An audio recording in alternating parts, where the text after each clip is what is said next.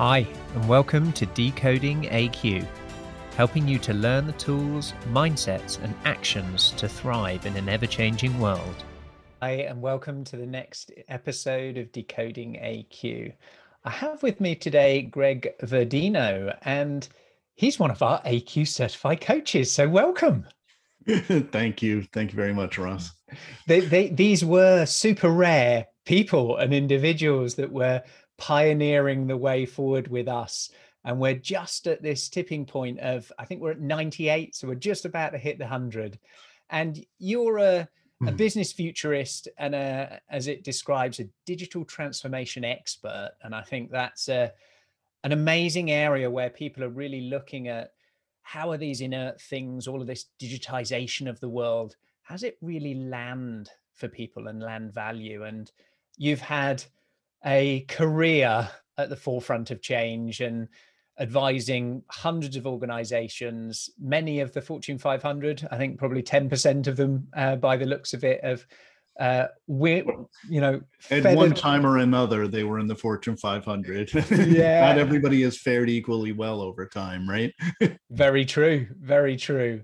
And um, I want to begin, actually, Greg, back with why did you choose sociology as a degree?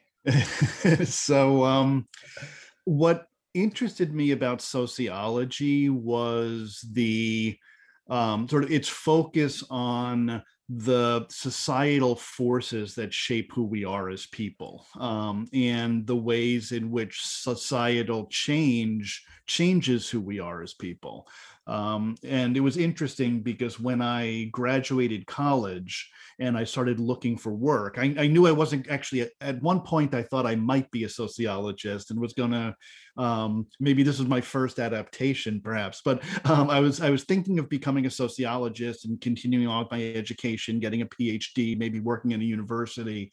And one of my, my faculty advisors suggested, look, I'll support you all the way if that's what you want to do. But before you do that, go experience the world for a year or two. And I said, well, sound great. advice. yeah. Sound advice. Um, and I said, well, crap, that means I have to get a job.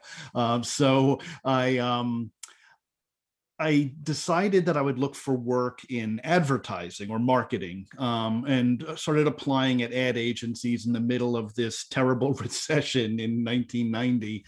And um, one of the most consistent questions that I got when I was first, you know, when I was interviewed for these jobs, were it was always sociology. What does that have to do with advertising? And I'm like, are you kidding me right now?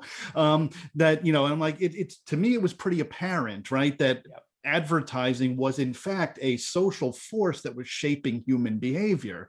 Um, and um, you know, but the people working in advertising, at least the people that I was speaking with, weren't seeing that at all. To them, it was like, nope, it's you know, it's it's about generating revenue for companies. I'm like, no, no, you're shaping consumer behavior. You're shaping the way humans believe and and how they behave. This is you know, not not to be you know, kind of you know, Pollyannish about it, right? But that's that's what advertising does. It's one of those really powerful forces. And I was maybe um, you know, I kind of think of myself as a reformed marketer, right? I kind of grew up through marketing for, you know, through for a number of years.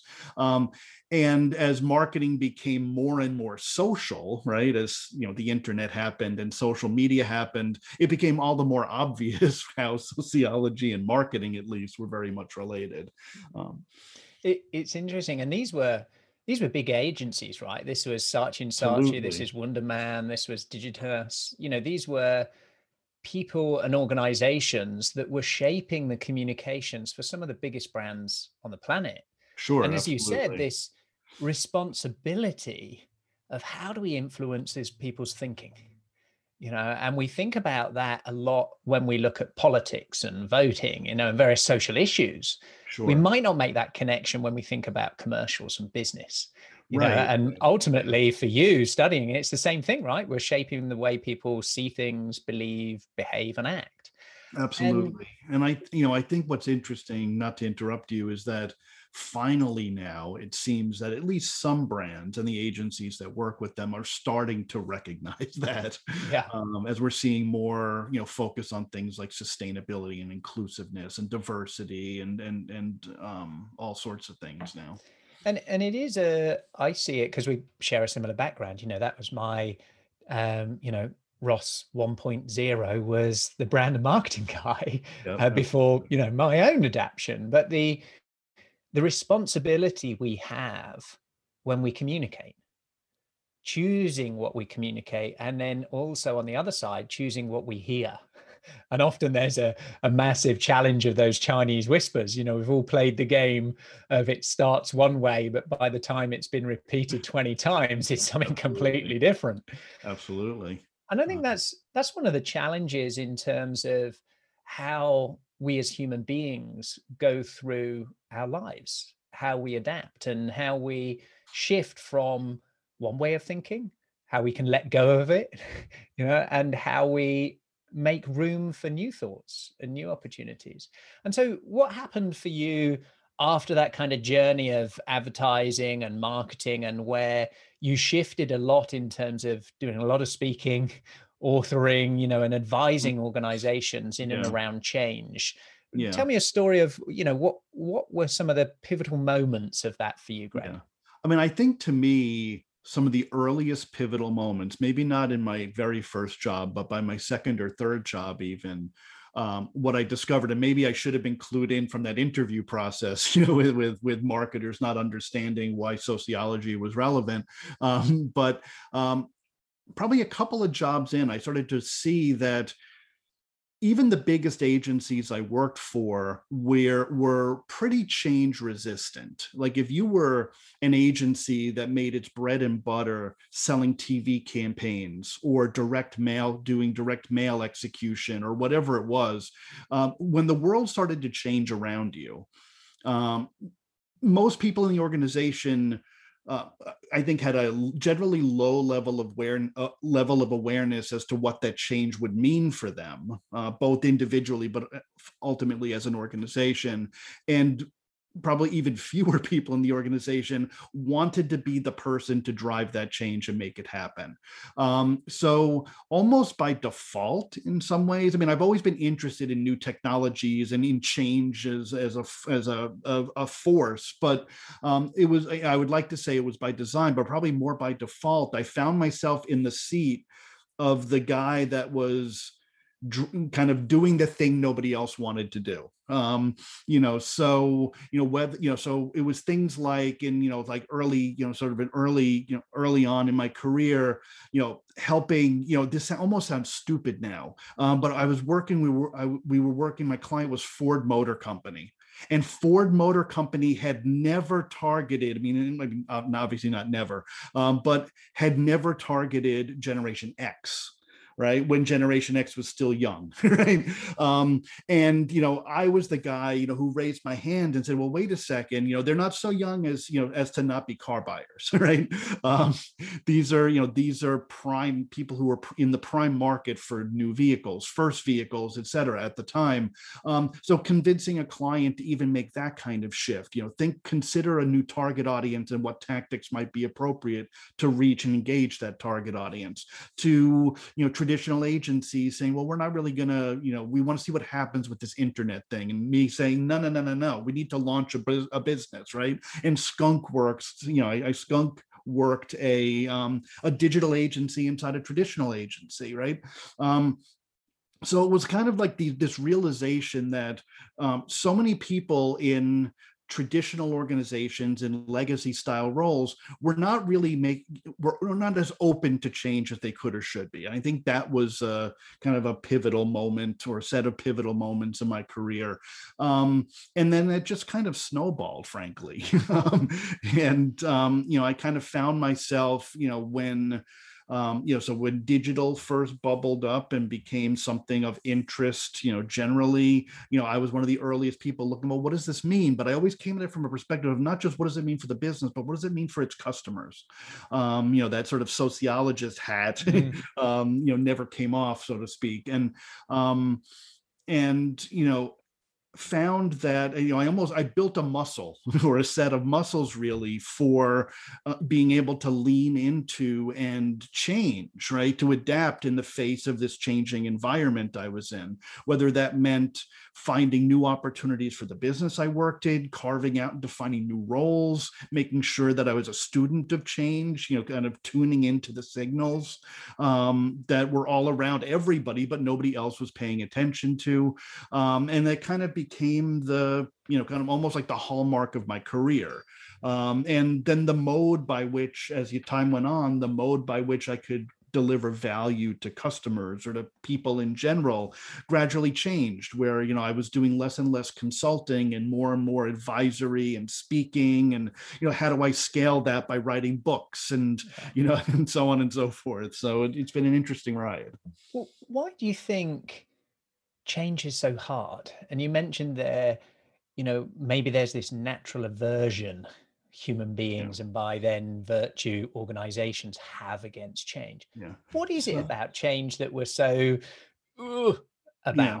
I mean, I, I mean, there's a lot of things. I think. I mean, part of it, I think, at the human level, is you know, I think aversion to change in some ways is hardwired into us, right? You know, it, it's a, it's a, it's a um, a um, survive. In some ways, it's interesting, right? That you know adaptability you know kind of is tied to this whole idea of the survival of the fittest but at a certain point you get to a point where change in your environment becomes a threat right?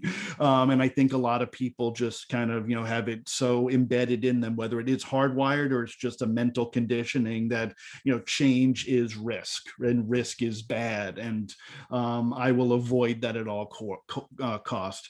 Um, i think that some of it is certainly conditioning especially in a business environment right? Where um, in so many companies risk is not rewarded. Um, in fact it's quite the opposite. So the you know we, we we even if we might be more inclined to take risks or to um, to you know adapt in the face of change we you know i think people a lot of people very quickly learn that that will not be rewarded. And in fact i will be rewarded for doing quite the opposite.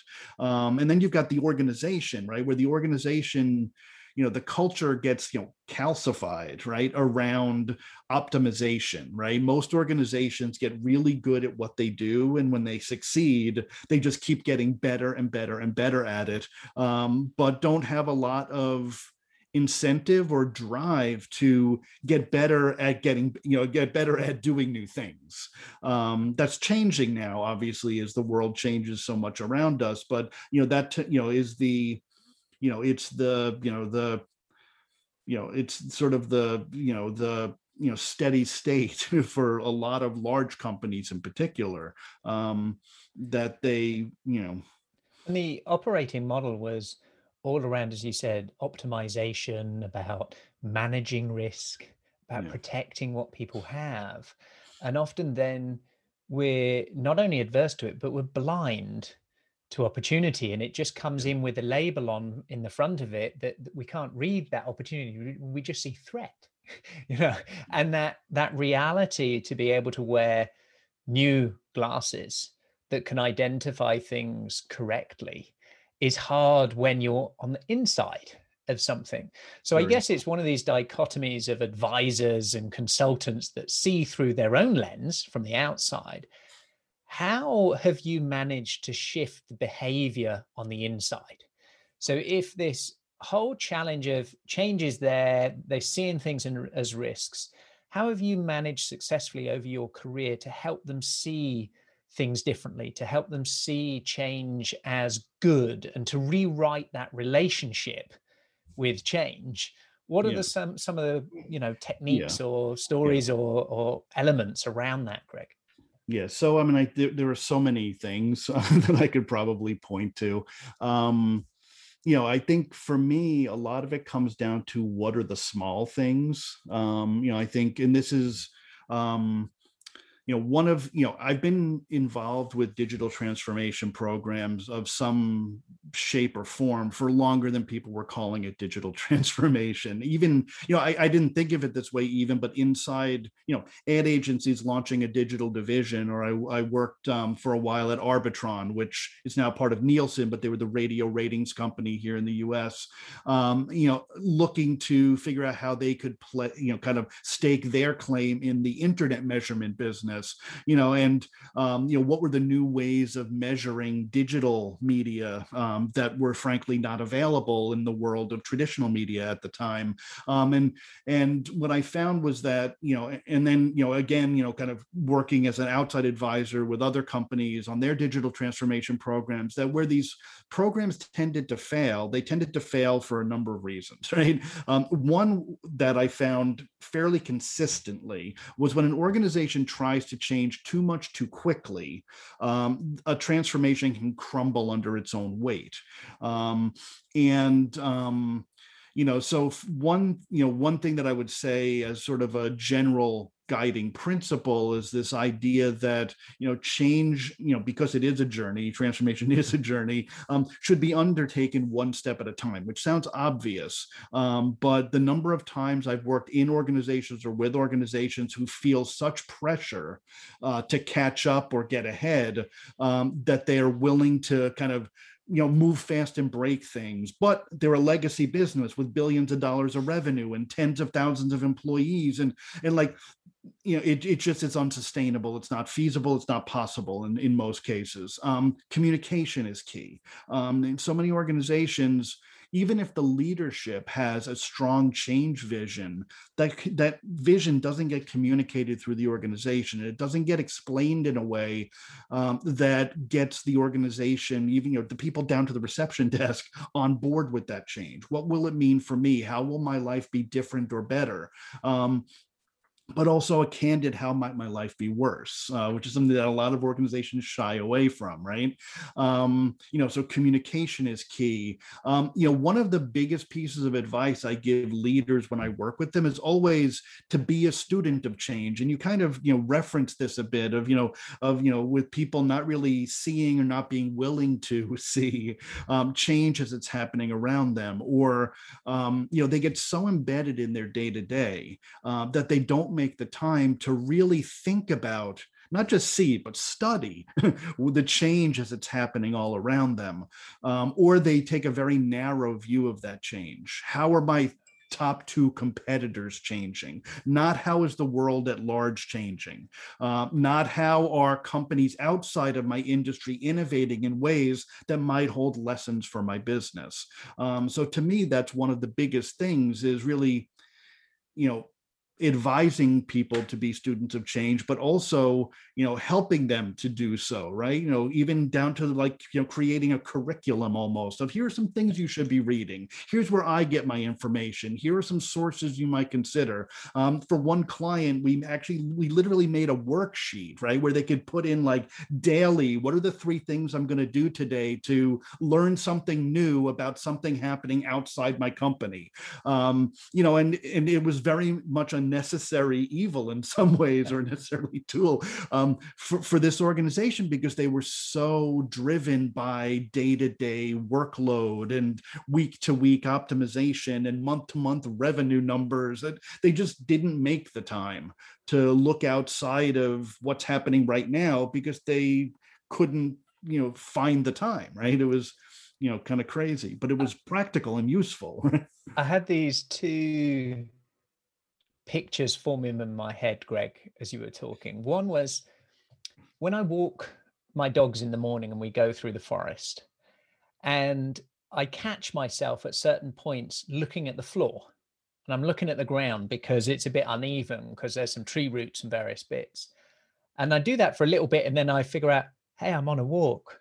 I'm in nature. It's nice. I need to look up and see the sun and see, you know, the horizon and that gives me a sense of perspective and place and i guess it's this ability to have that ambidexterity to look mm. up and look down look in and out and the other picture that was going on in my mind because my mind has gifted me in a way in which it, it creates these pictures and stories was actually as bizarre as it is, Greg, but I want to share it. It was a set of penguins. I don't know what you call a load of penguins. Uh, there will be a name for these penguins, but sure where where you have them all huddled together for warmth, and the outside goes into the core, and the core goes into the outside, and so you have this edge to the hive, you know, to the colony. That might mm-hmm. be what they're called. Who knows? Colony. Let's go with it. Um, and they're aware of the environment. They're aware of what's going on, and in the core, they're so insulated from it. They're comfortable. They're nice. They're they're happy, but they've got to go and brave it. They've got to go and brave it on the edge. And I I just had that same picture as you were talking about an organization that when you're in the core, you're so focused, so comfortable, you almost need that tool set of, you know, what are you going to go and try new? Where are you going to the edge? And to have a look out and to look beyond your feet where you're keeping your egg from dropping on the on the yeah. ice, you know, and managing yeah. that risk. And I want to cover a little bit, Greg, in terms of you've created something called the Adapt Manifesto. Before we get into that, because I find it fascinating and the areas of where you've articulated a number of values really touched me deeply. But I want to uh, rewind as to why did you create it? What was the hmm, sure? What was the inspiration behind creating that, Greg? So so um, I co-created it with a colleague, um, guy named Ian Patterson in the UK, actually up in the north, um, and um, you know he he and I were both sort of itinerant digital transformation consultants. Uh, we had worked inside same companies at certain times, but we're off doing our own work uh, with our own clients at other times, um, and you know we always would kind of use each other as sounding boards um, you know and and thought partners as we came across challenges or issues or opportunities or something hey i don't know how to do this. Have you done that? Um, and as we you know the more stories we shared um, the more we realized um, that you know the you know the you know it's a sort of like almost the the mythical you know stat of 70 to 80 percent of all transformations fail was actually true in practice right it's yeah. not just something you know it's like uh, you know 80 percent of all statistics are made up right and this yeah. one turned out to be right um, yeah. more or less and we were seeing that with our own clients frankly where more often than not um, initiatives we were involved with would fail to achieve their full potential at, at a minimum um, which might you might say well then you're terrible consultants right? But um, but you know and maybe we are but the the truth is that um, what we started to see was that in the organizations where transformation t- failed to take hold um, and failed to achieve its objectives um, there were sort of a set of you know there, there, essentially there was no operating system for change in place. And in the mm-hmm. organizations where change was more successful and things were going relatively well there was an operating system for change in place. Um, the organizations were just more change ready. Um, and we started to talk about well what are the attributes we're seeing and what are the things that these organizations are doing differently? Um, and we wanted to as we began to kind of as they, these things began to coalesce into a common set of traits that we were seeing, um, we wanted to find a way to articulate that, to document it, um, and you know, kind of put it on digital paper. and um, you know, we were inspired by you know, functionally or form-wise, the Agile Manifesto, uh, which obviously has lots of legs and is you know is you know has changed not only the way software gets built but the way business gets done in a lot of ways um, you know, so we kind of followed their form. Um, but, you know, our objective wasn't to necessarily tell a company how to run a project, but to um, kind of suggest a set of behaviors, really. Um, or action steps that leaders in an organization could take to um, drive change more effectively in that organization. We didn't want to say what the change should be, right? Because for one organization, it might be we're expanding into the next geographic market over. For the next, it might be a whole scale digital transformation. For another, it might be, you know, a business model innovation or whatever. You know, we've gone from remote, from uh, physical to virtual, whatever the change is. Um, but we wanted to make sure, you know, we wanted to kind of articulate to leaders like, here are the things that you should be thinking about and doing in your organization as a sort of a, a set of road rules in essence yeah. principles principles for the new operating system for yeah. change and yeah, i want to dig into a couple of these greg and i'm going to take us through and share and perhaps i'll i'll share maybe the the first three and then pick one of them and riff on that one so the the first three that you've got in there of sort of values is people and culture over tools and technology. People and culture over tools and technology. The second one, always on adaptation over one time change. So, always on adaptation over one time change. And the third one, evolutionary change over revolutionary disruption. So, of hmm. those three, dive into one of us, one of them for us, Greg, and and put some uh, technicolor on it. Sure. So um, let's go with evolutionary change, um, which really is what led us to thinking about this as adaptive business or adaptability in business, as opposed to transformation. Um you know and and you know you're you're you're pulling from the value set. There's also yeah. a set of 10 principles and it's no accident that one of those 10 principles is revolution through evolution. So what we were seeing in organizations as they were and you know again the roots of this came out of digital transformation but we believe it is much broader than just digital transformation, but it came out of our work in digital transformation. And what we saw um, was essentially one of two patterns in most legacy companies. Um, one was trying to do, as I already referenced, trying to do too much all at once um, you know kind of under this sort of like disrupt or die kind of mentality. Um, and essentially disrupt or die in those cases became disrupt and die. Um, you know we you know ge was a perfect example right? They were going to they were going to be driving the you know transformation of the internet of things. They were driving internet of things um, and then you know they kind of crumbled. They went from poster child for transformation to pariah for transformation in a lot of ways um, you know so companies either would you know would try to do too much all at once have this everything was a big bang or they would kind of fall prey to um, i'm sure you're familiar with like alvin toffler future shock right? They would kind of fall prey to it's like it's like you know redheaded stepsister shock of the now right? There's so much changing so quickly in so many different ways and areas and spaces and markets that we're going to do nothing uh, we don't know where to begin. Um, where the rabbit in the headlights, scared, whatever. Right, rabbit in the headlights. Right. So you would have one of these two things: too much transformation or none at all. Um, and what we recognized was that the organizations who were most successful in their transformations were the ones who were able to take a a more considered approach and you know kind of it's a, a, a, set of small but sequential steps that add up over time to be true transformation. Um, so it's and, that Kaizen approach, you know, of continual improvement, but right. deployed in and, a way in which was uh, cumulative to achieve right. the transformation. And I guess it comes back to your, mm. you know, starting with these small steps. And I think whilst these, as you said, are the the values, you've also got a load of actual principles of be a student of change, embrace ambiguity, and you mentioned revolution through evolution. But in terms of an organization and what you've experienced, does it have to be the same across all? So all areas of that organization has to look at evolutionary and incremental.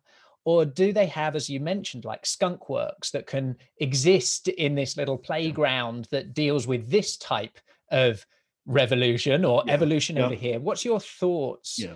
in that kind um, of balance across organizations versus an individual practice or principle? Yeah. So um no, it doesn't need to be the same everywhere in the organization. Um, what does need to be consistent across an organization, from what I've seen and in my belief, is um, an ability to learn and share lessons across the organization, um, yeah. even if change is, you know, kind of uh, spiky in different places, right? Um, a lot of organizations squiggly, messy, messy and tangled. Right? Yeah, and you know, yeah. and that's why um, you know, there's another principle called that we call the power of and.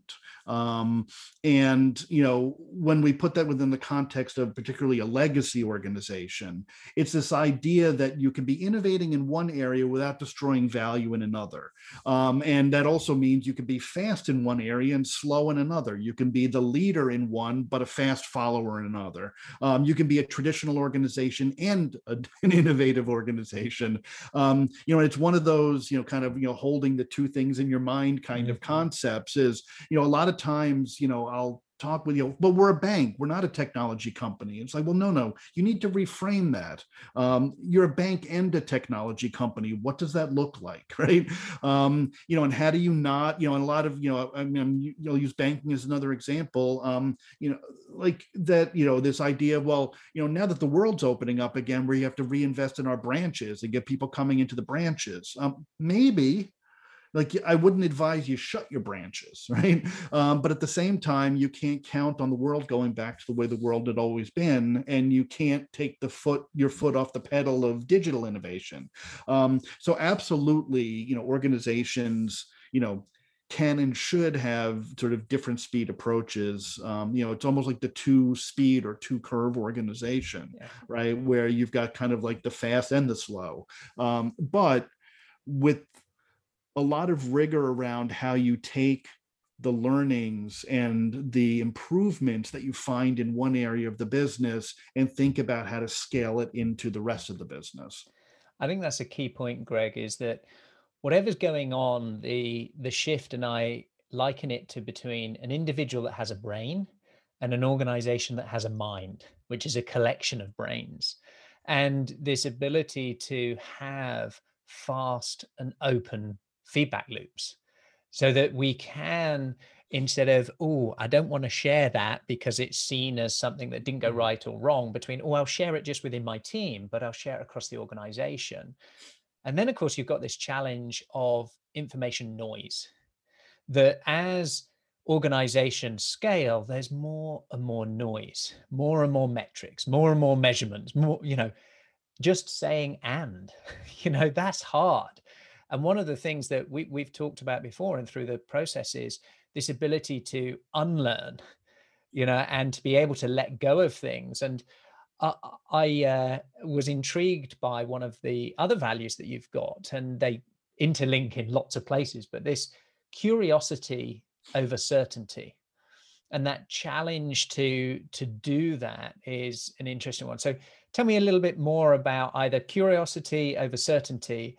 and it's kind of linked a little bit to flexibility over firm plans and structures yeah. for a modern organization and perhaps how that might link to one of the other principles as well yeah so um so you know obviously many you know experts tend to be very sure of themselves uh, in the areas in which we are expert right? um, and as you know it, you know that leads to um, sort of very strict worldview, if not you know if not tempered with with curiosity. And um you know i think in a lot of ways we were speaking to this sort of notion that um you know there's almost like a, a set of false knowns in most organizations right? The assumptions that around which the business operates that people presume remain true even though the world has changed. Um, and but leaders in that organization remain resolute in believing in those assumptions. And there's a there's a phrase i've been using in my speeches for i don't know seven or so years that the way you've always done business will be the way you go out of business. Um, you know and you know and you know we wanted to speak to that you know concept essentially of like you know if you think something is true you need to think again, right? Yeah. Um, Revalidate it. right revalidate at a minimum humility yeah yeah at a minimum you know be curious about whether something has invalidated something you're certain of uh, but also more importantly embrace the idea that there are inexpert air quotes people um, who might come to the challenge with a very different point of view um, and embrace those different points of view. Um, I once did work with a large defense contractor. Um, I don't know if I can name them, but they do, you know, obviously military defense, but they also do things like signal crossing systems for uh, railroads, for example. Um, and one of the leaders there, you know, you know, kind of told a story about um, a competitor, an upstart competitor who had just been funded um, and was producing what most of the engineers in the organization considered to be just barely good enough technology. And their point of view was look, you know, if we're keeping people safe from driving across a train track, um, we don't, there is no room for just good enough. And he said, well, the markets where they're selling their systems are markets where there is no safety signaling on those train tracks at all. You know so while we might have the technically best solution in the market in a market where there are no signaling systems, good enough is a hell of a lot better than they have today. Um, and it was a classic disruptive innovation play, right? They were, you know, doing just good enough, low end of the market, with of course an intention of improving over time and taking on the big boys. Um, and you know, it was, was one of those examples, right, of somebody who the assumption was our tech, our systems need to perform flawlessly. Um, and the competitors' um, assumption was our systems only need to perform better than no system at all. Um, and it was allowing them to kind of, you know, to chip away at the low end of the market, right? So, um, you know, it's that kind of thing, of course, is happening all the time now, especially with digital, right? Um, you know, so it's a balance for brands, isn't it? In this sort of, as you mentioned, the rabbit in the headlights that might lead to no action or procrastination that or we're not going to launch that yet because it's not at the level for our brand or for the safety or insert issue as to why we're not launching it versus if you're not embarrassed by what you're launching you've launched it too late. Right. You know and that permission to be iterative with the collaborators called your customers that they can be involved in the creation process. And I remember years ago a book, it was a real thin little book. It was by Seth Godin, actually, and it's called Ship It, as in mm-hmm. shipping products, ship yep, it. And it was a working book that you filled out. And I'd at the time had this idea for many years of something, and it had just sat on the shelf because I'm busy, I've got clients, got all these things and I made the commitment to complete this ship it book. And within a few days, I'm now shipping that idea and that product. And I think this boils down to, again, this balance of how are we shaping our thoughts and behaviors for this operating system and operating manual, where I know it's got to be dead right before it goes out. And this, you know, everybody on board I'm interested in on this subject, Greg. So something that we believe in is you know leave no one behind one of your principles you know everyone on board create alignment and linking that to a value of collaboration and inclusion over competition and exclusion mm-hmm. so in a commercial you know organization this idea of inclusivity and diversity has been there they're running a shift to figure out how to do that better. But I'm not sure that they're really embraced or adapted to this thought of competition not being competition. And tell me a little bit more about how you see that as someone who sees the future, who spots the trends of what is the thinking behind that yeah, so um, first of all, I think you're absolutely right um, in terms of where organizations have kind of where they've come forward and where they've kind of been stuck. Um, uh, I want to say something else before I get into it is that one of the things that to me was beautiful about the Adapt Manifesto was that nothing, I mean, and maybe, you know, to me, so nothing in there is brand spanking new, right? Um, you almost look at it and go, yes, of course. Um, but it, and because, you know, people have been writing about adaptability for ages, right? Um, but for some reason, these things tended to get lost in the shuffle of the day to day madness of running the noise. Um, the noise, absolutely. Um, but, you know, one of the things that um, I think is apparent um, is that you know business you know sort of businesses moving towards more ecosystems right we've seen the rise of the platform companies uh, which are valuable for their ecosystem much more so than they're valuable for what they in themselves provide other than the fact that they have like the interface between the customer and the company in a way right? Um you know airbnb would be nowhere without owners and and you know renters and um apple you know essentially this would just be like a you know an expensive brick right? Um, if if it weren't for the app store and you know services.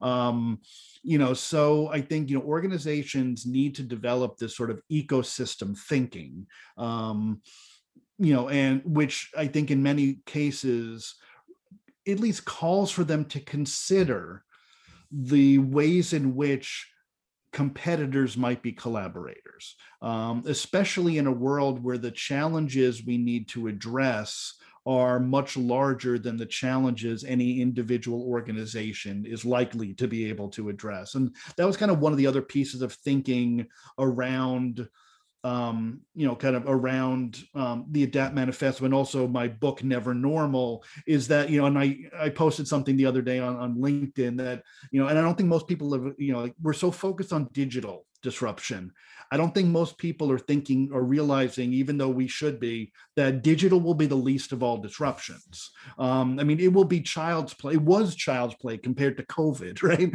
Um, you know, but it'll be child play compared to sort of the economic changes that are happening. You know, where capitalism itself may be called into question, the political turmoil, the you know certainly the climate crisis, and all of these things that companies will need to adjust to, adapt to, right? Um, you know and you know so we've got these huge challenges we need to solve as organizations and if we can't solve them ourselves we can't just throw up our hands and say nope not us right? Um, so how do we partner with other organizations that share our um, sort of our vision for the future, share our commitment to making the world a different place, if not a better place, um, and how do we come up with solutions that actually benefit people? Um, and you know, and you know, increasingly ecosystems are becoming the way to do that. It's being able to you know share uh, resources, share assets. Um, you know, and even to the point where I've you know seen you know McKinsey's done some thinking about this, Tata's done some thinking about this. The idea that industries may ultimately disappear. There's so much blur between industries even today that you know would will there be an automotive industry tomorrow? Or will it be a mobility industry where the car company has a role but maybe not even the central role? Um, and how do you prepare your company to actually have a role and to you know either be an ecosystem maker or uh, you know a valuable ecosystem participant. So um, you know to me, you know when you think about everybody on board, that might not be where I start uh, right? I, you know, if I were a leader in an organization, I'd think more about how do I get the people in accounting thinking about customer experience problems and the people in sales thinking about, you know, a back office issue, or how do I make sure that the people that are junior in the organization have a voice in the organization, and are those, you know, are we inclusive and diverse enough uh, that we can actually, you know, you know you know be a better business and are we hearing our customers? Um, but certainly at some point thinking you know how do we actually change you know affect change in the world on a much grander scale than we could do if we were just making you know breakfast cereal? Yeah. And i think if change was hard and if we think about as an individual and you know michael jackson's you know man in the mirror starts with yourself right and if that's hard for an individual to give ourselves permission of how we change, who we want, what we might think, how we might behave, whether we're influenced by a great campaign that Greg did in his advertising years, or you know we're primed by a film we watch or a conversation we have, when we then complicate that with teams and organizations, and then we figure, well, change really hard. Collaboration is even harder.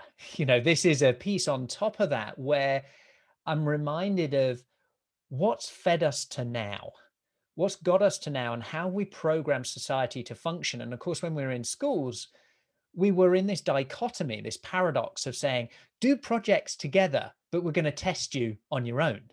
You know, how can you work on projects? Go and do that bit of homework with your, you know, research partner. But in the test, no, I can't copy off Greg. That's cheating. And so we have this dichotomy of our upbringing and our perceptions of what is right and wrong, what is good, what is bad, what's effective, what's not effective between knowledge, change, collaboration. And I loved how you made it really practical there, Greg, of, you know, collaboration at the beginning, it can be cross-departmental, cross-functional. Collaboration at the next stage can be cross-organization. At the next stage can be cross-organization, uh, across industries you know, and how, if we're motivated by a similar problem and we have a vision for a future, then everything else is up for grabs, up for play. And if we can shift from a scarcity mindset of risk, of com- mm-hmm. competition, mm-hmm. of control to one of abundance, that will unlock, I believe, a future that is filled with hope, that we can have, mm-hmm. you know, strategic action over endless, as you call it, analysis of, of all of these things. And as we come to the the end, Greg, I, I'm really interested from, you know, quarter of a century of experience around change and at the forefront of all of this that is a perpetual motion right? As you talk about in one of the principles uh, you know learn relearn unlearn all of this cycle that we're on how might organizations start? You know they can sign up to your manifesto and they think i get it but mm-hmm. what do mm-hmm. they do next what's some practical steps where they can see some you know outcomes to help build that muscle as you talked mm-hmm. about and send them on the you know path to utopia you know of dealing with uncertainty what are some of those practical steps greg that they could take sure um, so um, I'm trying to think of where to start because there are so many. Um, and this actually is a principle in the manifesto, but I'm saying it not because it's a principle in the, in the manifesto, but because I've seen it trip so many companies up so many times. Um, is and this doesn't it seems weird that this might be a place to start, but you need to actually um, fund this stuff, right? um, which sounds logical. It sounds obvious. It almost sounds stupid. But um, anybody who's worked in any large organization knows that you know at the beginning of the year you have a 10% innovation fund. By the third or fourth month of the year when you've maybe missed a number that fund goes away. Not the fund for the things that failed but the fund for the things you haven't done yet. Um, so um, you know so organizations do need to invest. And when i say invest of course financially yes um, but I would say, you know, I mean, I think it's more mythological than it is practical in the case of Google, but like the idea of like 20% time or whatever, you know, kind of structuring and kind of setting aside some allocation of resources to allow your people to explore, to learn, to innovate, to ideate, uh, experiment, uh, I think is critical. Um, and that's something that leaders can do, you know, even if not financially, here's, you know, 10% of our operating budget, um, but even just from a time standpoint, giving people that kind of flexibility and permission. Um, you know, I think that, you know, another thing that organizations or people in organizations can do, and in fact, I think in many ways must do, um, is the leaders need to actually walk the walk. Um, far too often, you know, I, I, I joke all the time, you know, companies hire chief digital officers. So then what does that make the CEO, the chief analog officer, right? There is no analog business anymore. All organizations must be digital to the core. So why is the CEO not the chief digital officer? And there always seems to be this sort of built-in mechanism of pass it along, right? Create a role, make it functional, put walls around it, make it somebody's job. So now you have a catalyst on the one hand, great, but a lightning rod on the other. Um, so, you know, I think for leaders to take personal accountability for being the change agents for their organization rather than the sort of the CEO of the status quo. Um, you know, and that has obviously a lot of things associated with it. That's being a student of change and embracing ambiguity and all these other things. Um, but you know i think being the role model for change in your organization is an early and immediate step that any leader that's serious about changing their organization needs to take. Um, and i guess this kind of even brings us back to like aq um, and you know I think that you know understanding you know one thing that we didn't look at in the adapt manifesto is okay now how does this kind of get down to the individual's ability to do any of these things? Um, which obviously is where AQ comes in and gets down to those dimensions those personal characteristics environmental traits and so on. Um, and you know and I feel like you know to me it it became important to establish a benchmark for personal change readiness in organizations. It's like, okay, great, we get it. The 10 principles make perfect sense. Sign us up. But then you find invariably that you have people all along the adaptability curve and you don't know how when or where or why these people are being held back um, is it something in their character is it something in the environment um, for example um, you know so um, i think you know kind of you know getting a gauge on the level of adaptability as it exists within the team um, is i think a, a, fundamental and important early step as well i think it's a responsibility of leadership Absolutely. to take it seriously you know in funding that future you know you haven't got a problem if you can write a check for it right you've then just got yep. a project right. and so to to think about this in terms of okay, well, we might write a check, we might give time, but then what are we doing about this? How are we measuring it? How are we giving the feedback loops? What's the systematic structure to go from this being a event to being part of our culture?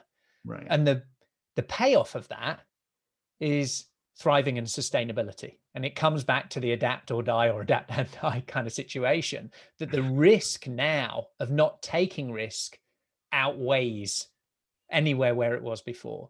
So uh, I, I I'm fascinated by your thinking. I'm very proud and grateful of you and your work of championing the importance of thinking about adaptability sensibly, to consider it, to be a student of these things, and to expand a movement. And I love the way in which you position it, Greg, in terms of this is a movement for people to reimagine and to rethink the operating system that we need to take us to next you know in this never normal as you mentioned of your your book if people want to engage and you know you mm. have delivered some incredible talks all over the world on a variety of stages if they want to engage with you what's the best way for them to get in touch greg um, easiest way is uh, I mean, email is probably an easy way. And the easiest email to remember is probably me, me at gregverdino.com.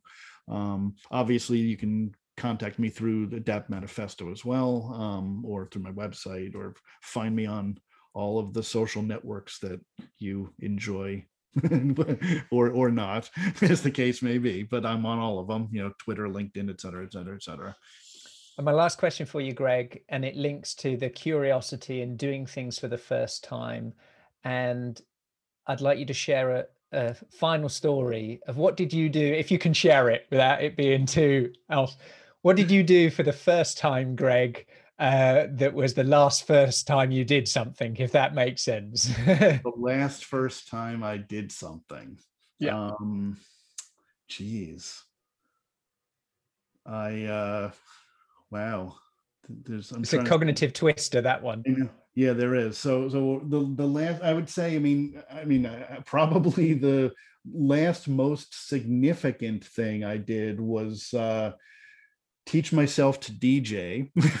and um, and start posting uh, sets online. So I've got a little uh, little following of folks that follow my uh, DJ sets.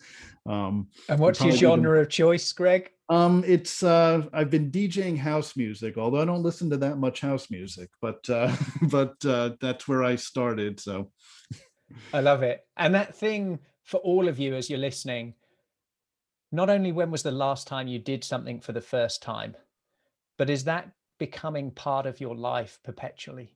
As children, every time we're doing things, it's for the first time.